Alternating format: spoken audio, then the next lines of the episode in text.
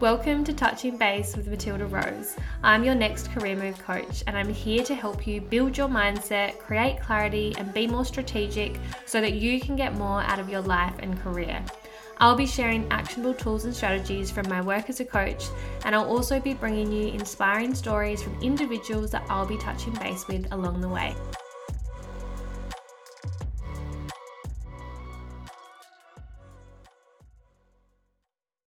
Welcome back to another episode of Touching Base with Matilda Rose. This episode is talking all about how to make your next career move and the tools specifically that you need to execute this career move. Now, being a next career move coach, this topic is right up my alley and it's I'm covering it because I get a lot of questions about do I need to focus on this or this? Should I be writing it this way or doing it this way? And so this is kind of like your audio handbook for the tools and the strategies and the steps to take to be able to execute your next career move. So, firstly, before we dive into the tools and the strategies and the steps, kind of need to assess the reasons why you want to make a move. So, I'm not going to share like an extensive list of all of them because there's so many reasons. The most common ones that I see is that really a lack of fulfillment. That's pretty much what it boils down to. There's, you know, not feeling valued, there's you know, constantly being kind of dangled the carrot of yes you're going to get paid more more money or yes we're going to move you into this or yes you're going to be working on that project but nothing actually happens.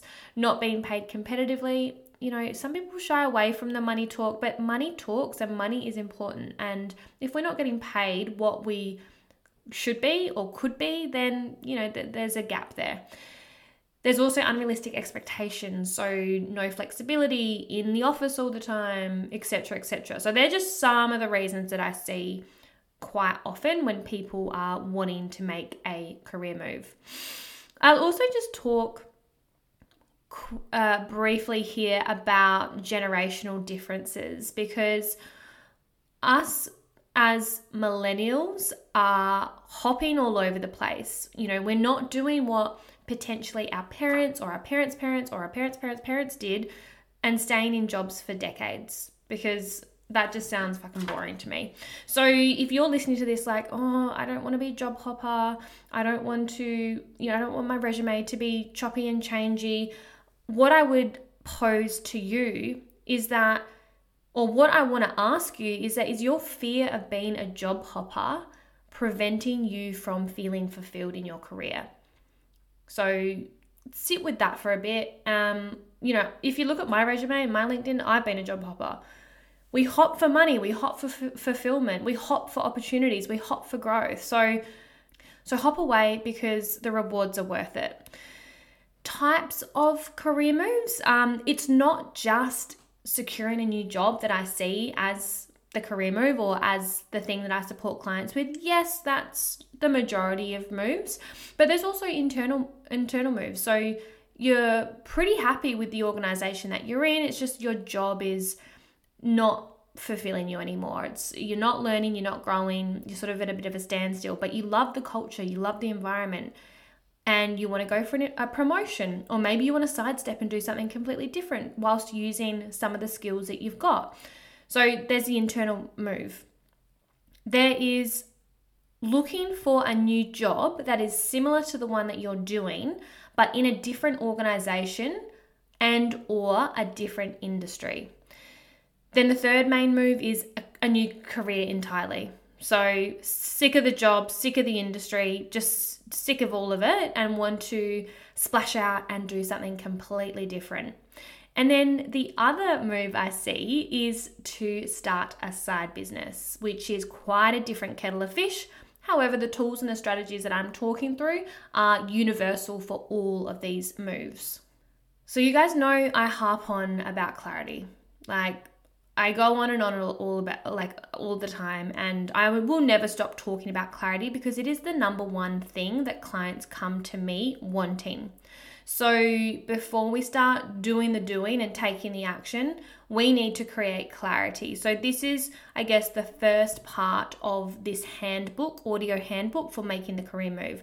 So you need to sit down and I really mean this, and I really want you to listen to this part. You need to sit down and assess your strengths, skills, and talents because ultimately you want to do something that you're good at, that you enjoy, and that you can get paid for. That's kind of like, you know, the, the trifecta, the, the three boxes that we want to tick. So, firstly, work out what you're good at, work out what you value, and I don't distinguish between work values and life values. I don't think we can compartmentalize ourselves that much. We're human, everything's connected. So, work out what you value. For instance, um, I had a client this morning and she values autonomy. She wants to have the space to make decisions, to make mistakes, to problem solve. So, work out what it is that you value.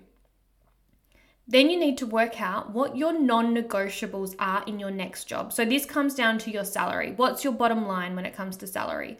What sort of environment or in like this could be, it's going to be different for everyone. So it's kind of hard um, to specifically quantify this one. But another example would be okay, I want the option to work from home. That's a non negotiable.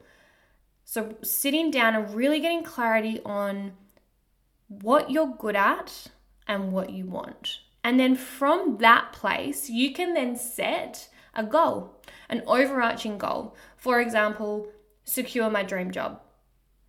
And I know that sounds big and huge and maybe a bit overwhelming, but if we ain't in our dream jobs, this should be the goal. So you want to set that goal and then create the action plan. So just to recap, this is clarity. This is the clarity piece. So it's getting clarity on who we are, what we want, how we're going to go about it. And I would say not many people spend enough time in this section. So that's the clarity piece. The second chapter to this audio handbook is mindset. Of course, mindset has to be focused on in everything and anything that we do. And when we are thinking about change, we're going after goals, we're making a move one way or another, we need to be so rock solid in our mindset. We need to back ourselves. We need to really flex that self belief uh, muscle. And we need to trust in ourselves and trust that this is the, the right decision and the right path. We, we need to eliminate that constant self doubt and the and the critical uh, voice in our mind that is telling us this is this is not the right thing. We need to stay in our comfort zone. We need to stay familiar. We need to really distinguish between that voice and the inner intuition that that knows what is for us. We in this section need to reframe fear because if we let our fear rule our life and rule our career, we'll never make that move. We will keep coming back to the comfort zone. We won't take risks. We won't throw our hat in the ring for our dream job. So, what I mean by reframe fear is obviously the fear is going to be there. So we almost need to acknowledge it and say, Hi, fear. I see you. I feel you. Thanks for being here. You're letting me know that I'm close to my goals, that my dream job is on the other side of fear. It's kind of like the light at the end of the tunnel. I use this analogy a lot. So the fear is the shadowy tunnel that we're walking through. But we need to walk through that tunnel to get to the light at the end of the tunnel, which is achieving our goal, whatever that means and looks like for you. So, thinking of fear like this fear is our friend. Fear means we are on the right path because we're stretching ourselves, we're expanding, we're growing, we're creating change, we're making a move. We're building a better career and life for ourselves. That's what I mean by reframing fear. Now, the next tool and strategy might seem a little bit left field, but it's still very much related to mindset. And this is all about practicing gratitude.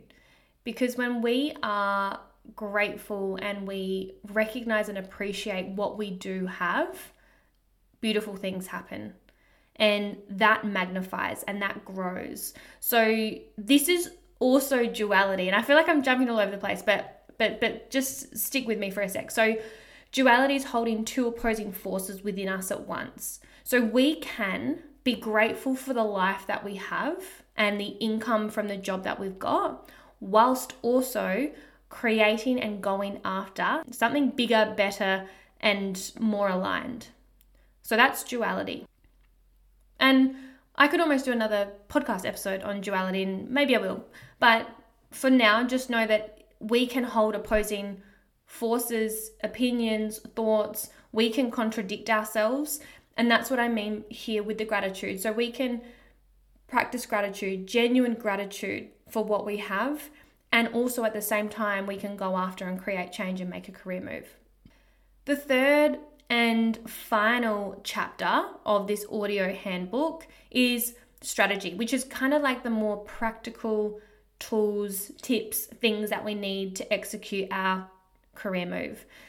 The first is LinkedIn, and I've got a whole episode on LinkedIn. If you go back, I think it's episode four around around that point. It, I, I dive really deep into LinkedIn.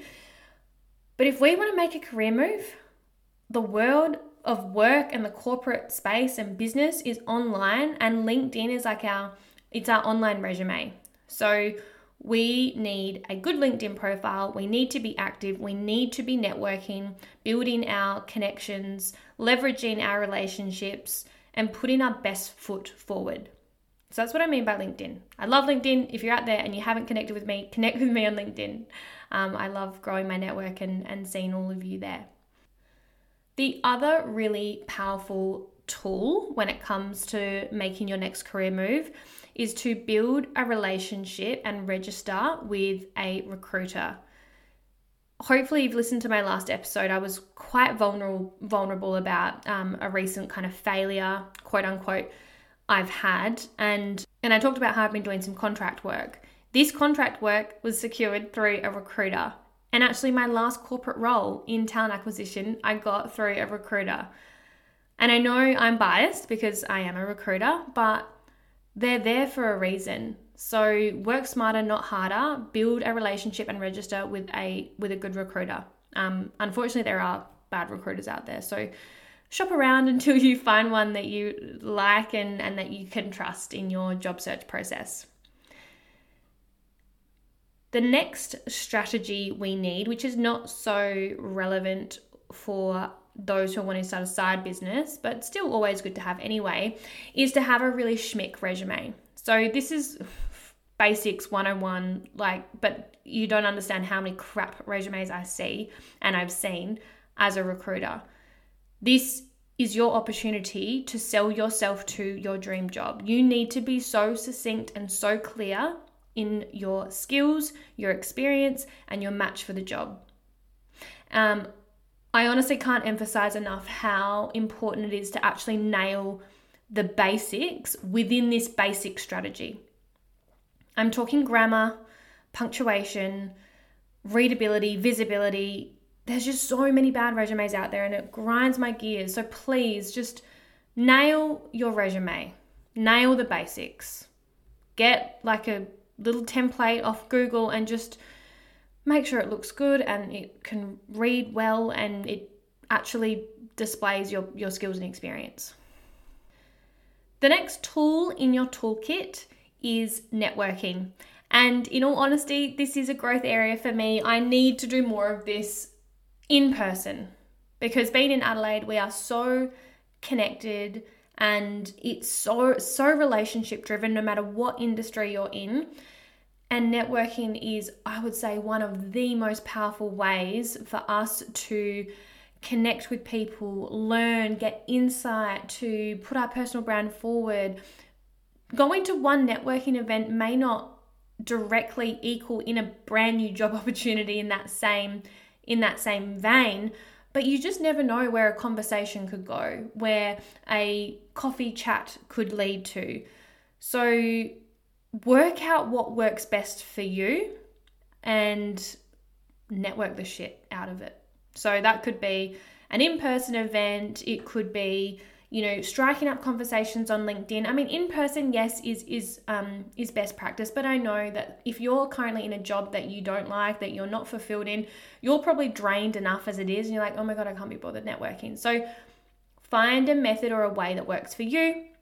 If that's not in person go back to linkedin revisit that network there and and build your connections your personal brand and just network and I'll be I'm with you with this one. I need to I need to improve my networking and do more of it. So that is your tools and strategies for making your next career move. If you're listening to this right now thinking, yes, I needed to hear this. It's so time for my next career move. I want fulfillment. I want purpose. I want meaningful work. I want balance. But I actually need personalized support and accountability to make this happen. This is what I do as a coach with my clients. So I support my clients with the clarity to get crystal clear on what they're good at, who they are, what they want to do, and actually making that happen through goal setting and action. I support clients with the mindset, with building confidence, really backing yourself in, especially if you're a female. The stats are against us. We do not throw our hat in the ring for jobs that we don't tick 100% of the criteria for.